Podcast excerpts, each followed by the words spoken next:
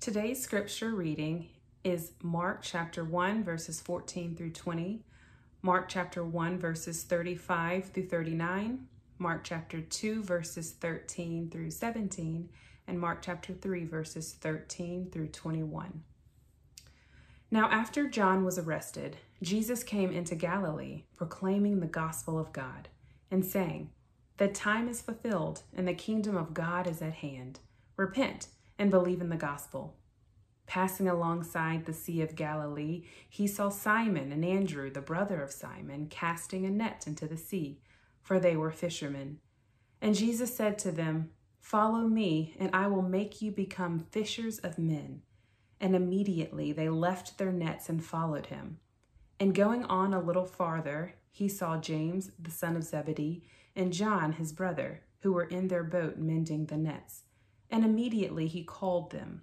And they left their father Zebedee in the boat with the hired servants and followed him. And rising very early in the morning while it was still dark, he departed and went out to a desolate place, and there he prayed. And Simon and those who were with him searched for him, and they found him and said to him, Everyone is looking for you. And he said to them, Let us go on to the next towns, that I may preach there also, for that is why I came out. And he went throughout all Galilee, preaching in their synagogues and casting out demons. He went out again beside the sea, and all the crowd was coming to him, and he was teaching them. And as he passed by, he saw Levi, the son of Alphaeus, sitting at the tax booth, and he said to him, Follow me. And he rose and followed him. And as he reclined at the table in his house, many tax collectors and sinners were reclining with Jesus and his disciples, for there were many who followed him. And the scribes of the Pharisees, when they saw that he was eating with sinners and tax, tax collectors, said to his disciples, why does he eat with tax collectors and sinners? And when Jesus heard it, he said to them, Those who are well have no need of a physician, but those who are sick. I came not to call the righteous, but sinners. And he went up on the mountain and called to him those whom he desired, and they came to him. And he appointed twelve, whom he also named apostles, so that they might be with him and he might send them out to preach and have authority to cast out demons. He appointed the twelve Simon, to whom he gave the name Peter, James, the son of Zebedee, and John, the brother of James, to whom he gave the name Boanerges, that is, sons of thunder, Andrew, and Philip, and Bartholomew, and Matthew, and Thomas, and James, the son of Alphaeus, and Thaddeus, and Simon the Zealot and Judas Iscariot, who betrayed him. Then he went home, and the crowd gathered again, so that they could not even eat. And when his family heard it, they went out to seize him, for they were saying, He is out of his mind. This is the word of the Lord. Thanks be to God.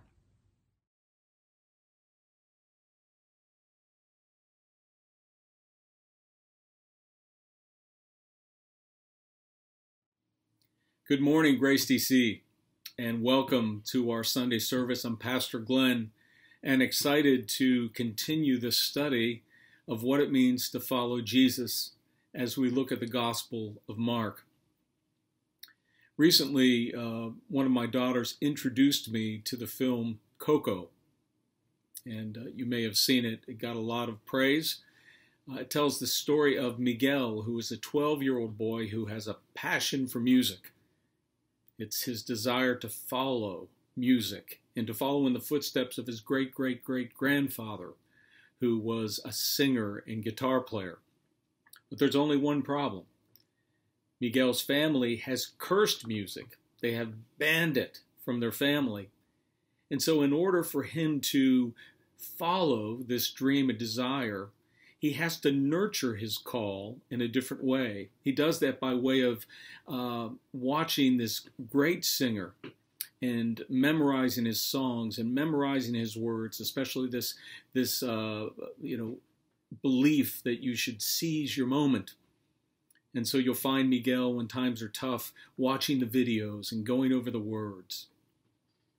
It's often the case that before we begin to follow something, that we feel a call deep in our hearts, something that grips us, grips our imagination, our vision, and our desire.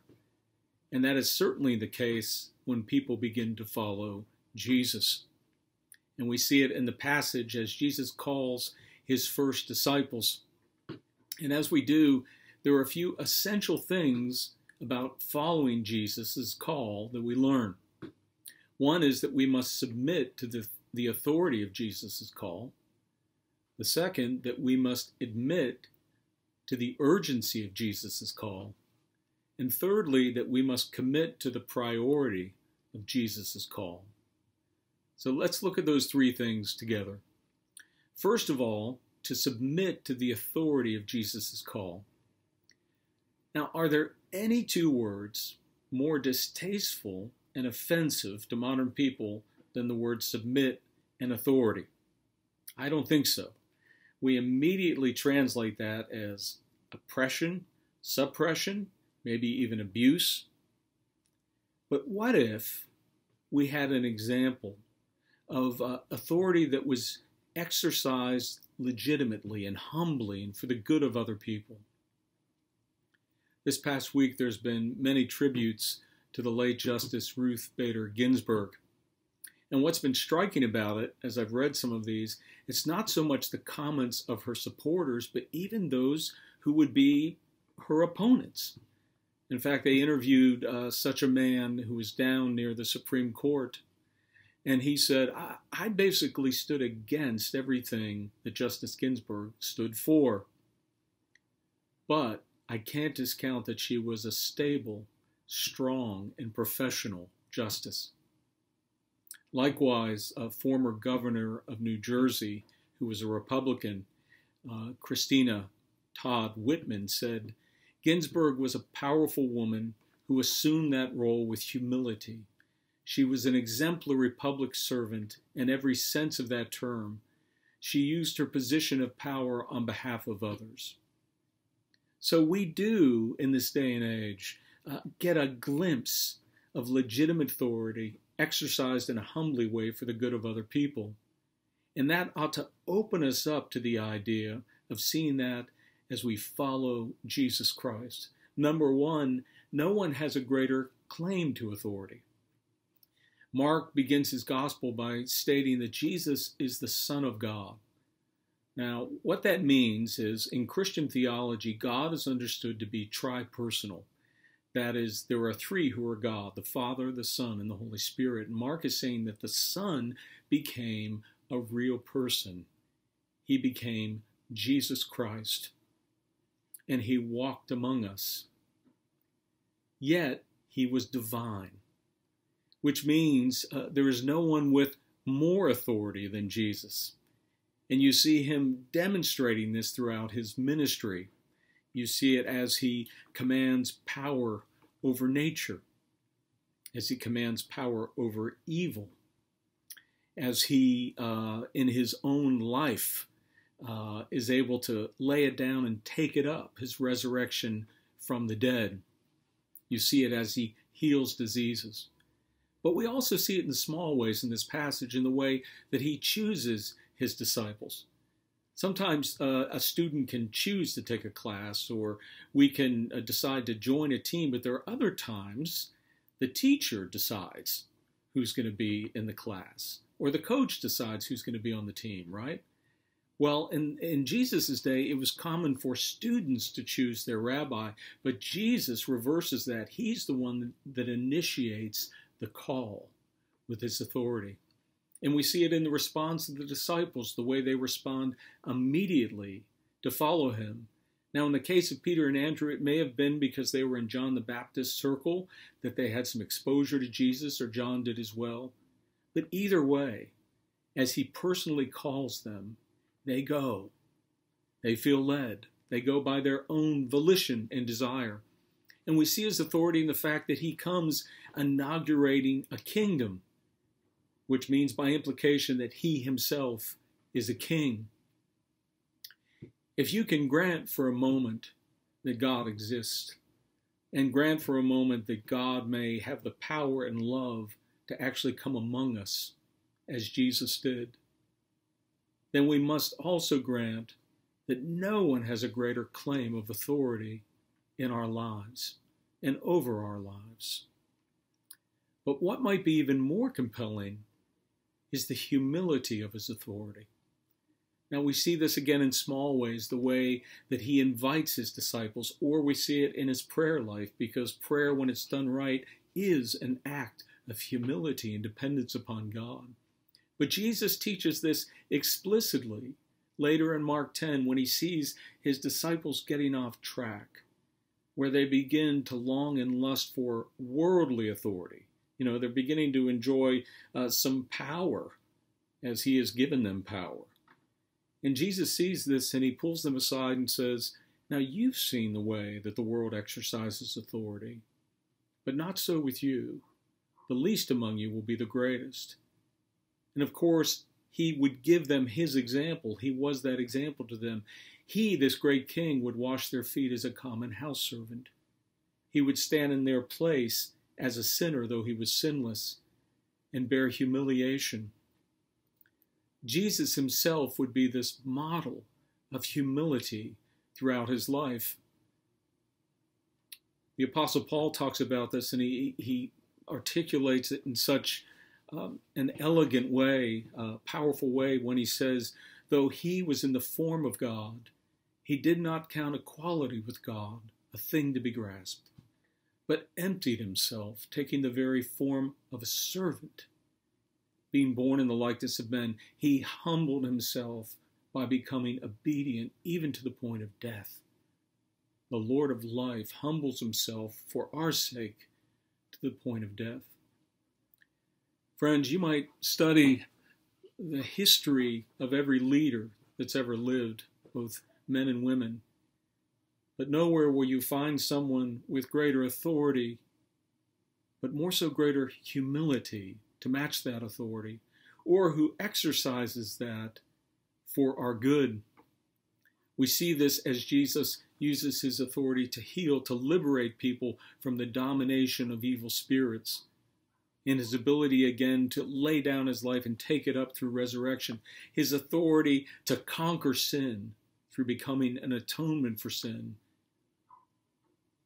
I was reading recently of um, the great Hall of Fame coach, Georgetown coach, John Thompson Jr. He uh, passed away, and family and players were giving tributes to him. And uh, Allen Iverson said, uh, Thanks for saving me. I'd give anything for one more phone call with you. If you have a chance to serve under a great leader or a great boss or a great coach, it, it, it often is the case for those that do, at the end of their life, surprisingly, they'll say that their greatest privilege of life was actually uh, serving under their authority. Isn't that curious? that the greatest honor they had was to be under this person because of who they were. That's what it's like to submit to the authority of Jesus Christ. That's what it's like to follow Jesus Christ. But also, we need to admit to the urgency of Jesus' call. Now, here we see the call of Levi or Matthew. And Matthew had built his career as a tax collector. And tax collectors regard, were regarded by their fellow countrymen as morally and patriotically an offense. One, because they worked for the enemy, Rome, but also they were known to uh, take more money than they should.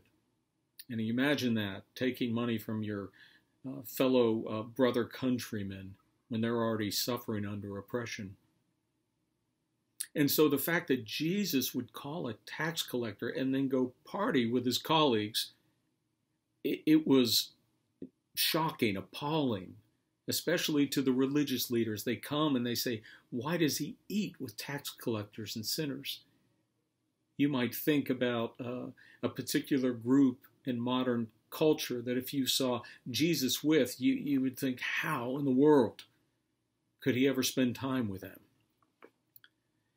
And uh, Jesus' reply to them is because the sick need a doctor.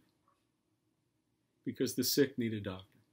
Now, why did the religious leaders not understand that? Well, in short, it's because they had lost their urgency to see their own spiritual condition. They had failed to see the urgency of their spiritual condition. And we can see this uh, in the way that Jesus interacts with them throughout the Gospels, particularly in how they viewed sin. They had lost, uh, first, an understanding of the depth of sin.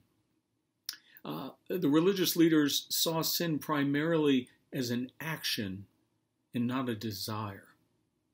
You know, if, if you tend to see sin as mostly actions and you don't move into the world of motive and desire, well, you can feel pretty good about yourself.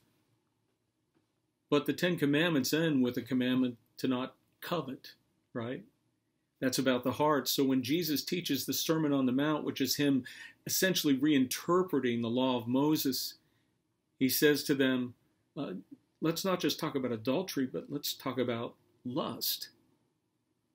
You see, when the Spirit of God begins to work, He begins to show us the depth of our heart, the envy in there, you know, the anger in there, the frustration in there the depth of our sin. They had lost that, but they had also lost uh, the true focus of sin. They were far more aware of other people's sins than their own. Basically, uh, they had adopted this mindset that the problem with the world are other people. That's the problem with the world. And I mean, we basically lived that day, right? This idea that uh, you know, if I could have a nation of people just like me, or a city mm. people just like me, or a family of people just like me, or a church of people that are like me, that have my theology, that like my way of worship, that embrace all my political views, if we could have that, then it would be a much better world. Jesus said essentially that's looking at the speck in someone else's eye and failing to see the log in your own eye? Wouldn't it be a wonderful world if for every post someone made pointing out the moral failures of another, they posted three of their own failures? You see, when the focus becomes the problem are the other people around me, we've lost the focus of sin. But lastly, uh, they misunderstood the offense of sin. That is, they failed to distinguish between actual sin and transgression and just being personally offended. Um, Jesus once challenged the religious leaders show me where I'm sinning. Prove me from Scripture, from God's Word that you're experts on and study. Show me my sin, where I failed. And they had nothing to say. Jesus isn't sinning by spending time with Matthew and these tax collector. It just offends them. And again, we have to think about our own lives, right? There are times that we misinterpret the same. You know, um, an example from my own life, you know, I'm in a hurry and I'm in the grocery store, and uh, the person in front of me, the customer in front of me, and the person on the register are talking. They're having a conversation. That is, they're not just doing business, they're actually relating, right? Showing friendship, or maybe the customer decided to say, How's your day going?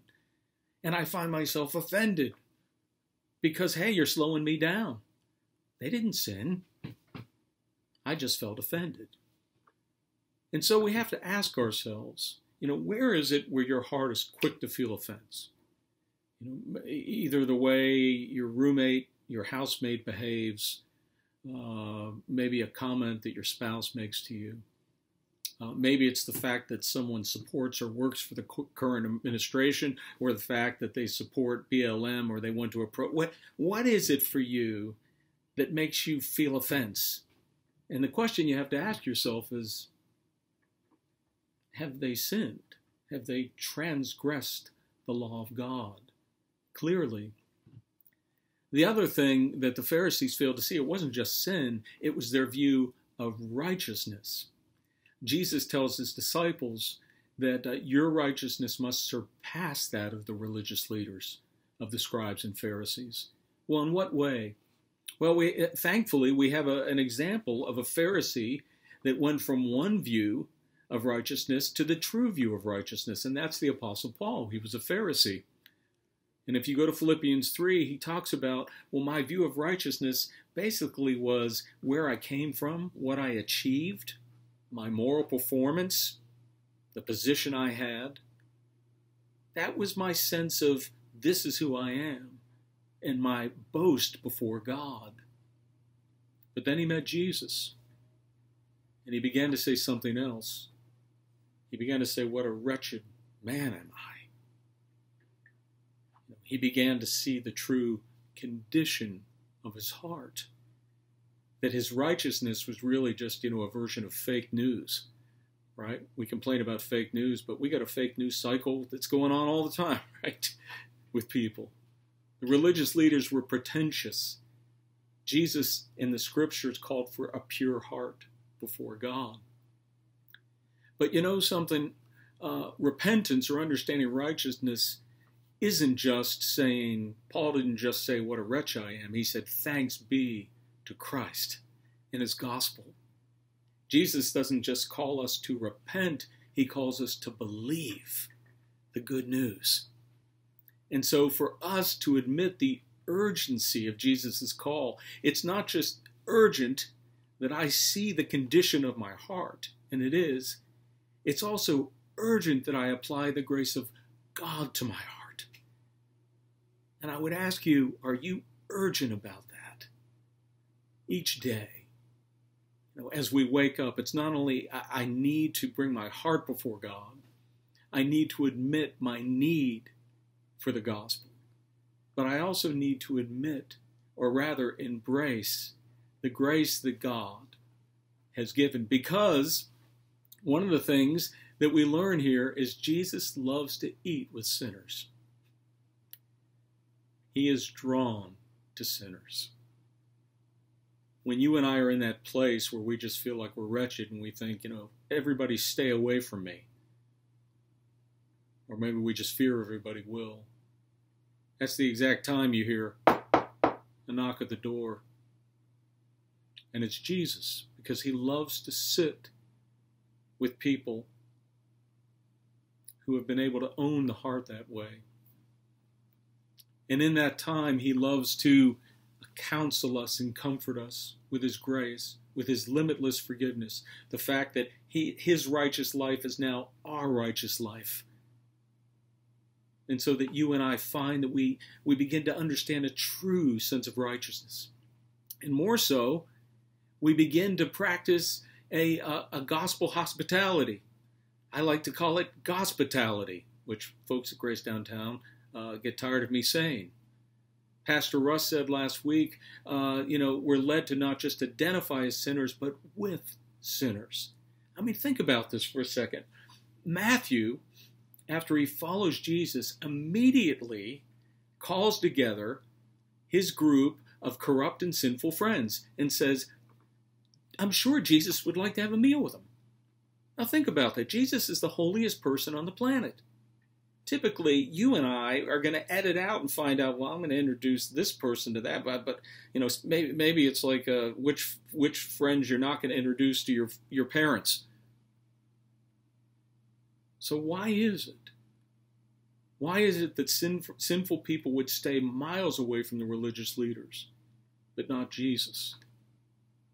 because he loved sinners. And it's at that point that we actually begin to become fishers of men, as he said. You know, we begin to practice a different sort of hospitality. But other than admitting the urgency of our call, lastly, we need to commit to the priority of Jesus' call.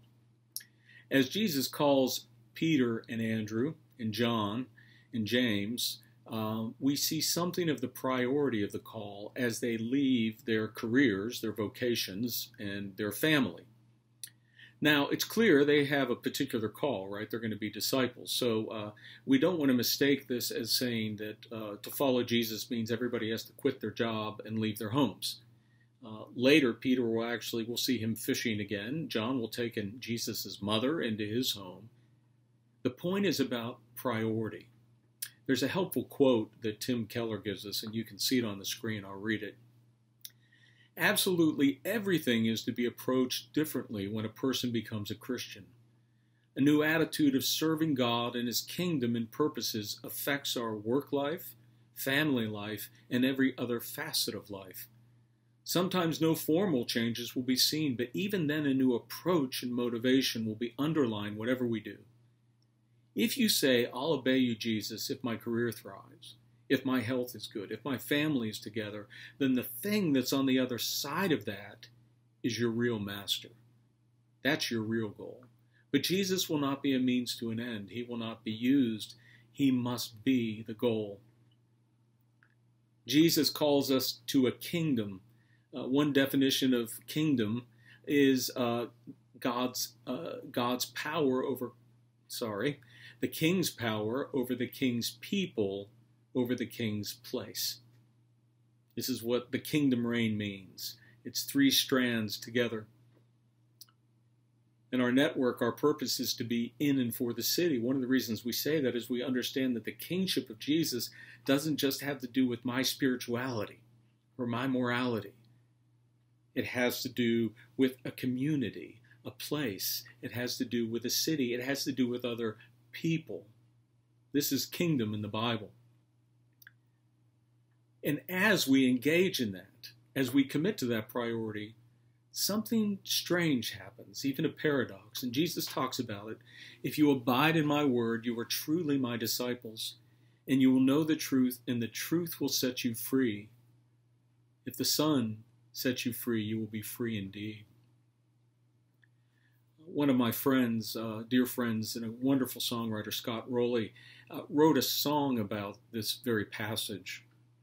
And he, he says something in it that just really, I think, is a helpful insight that uh, on that day when Peter let go of his nets, uh, he let go of something else. He began to experience freedom from pride. That was the day where Peter would begin to be liberated from the pride that would dog him.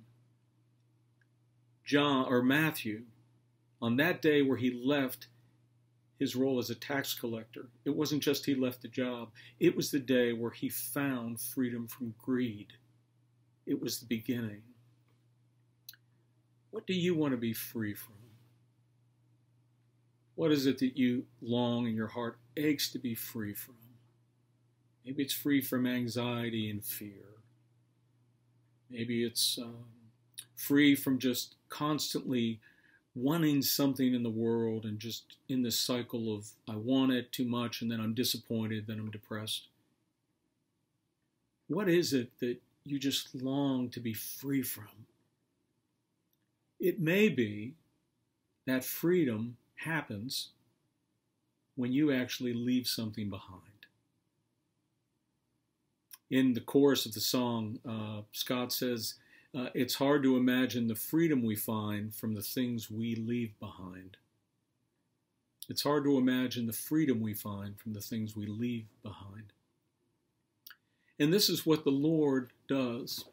You know, we, we have our love for the world, but when you open your heart to the love of Jesus, you begin to experience uh, chains falling to the ground this idea of prayer of being delight yourself in the Lord, and He will give you the desires of your heart.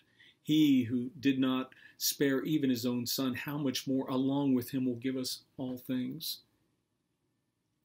As you and I commit to the priority of Jesus, what we find isn't loss, we find gain.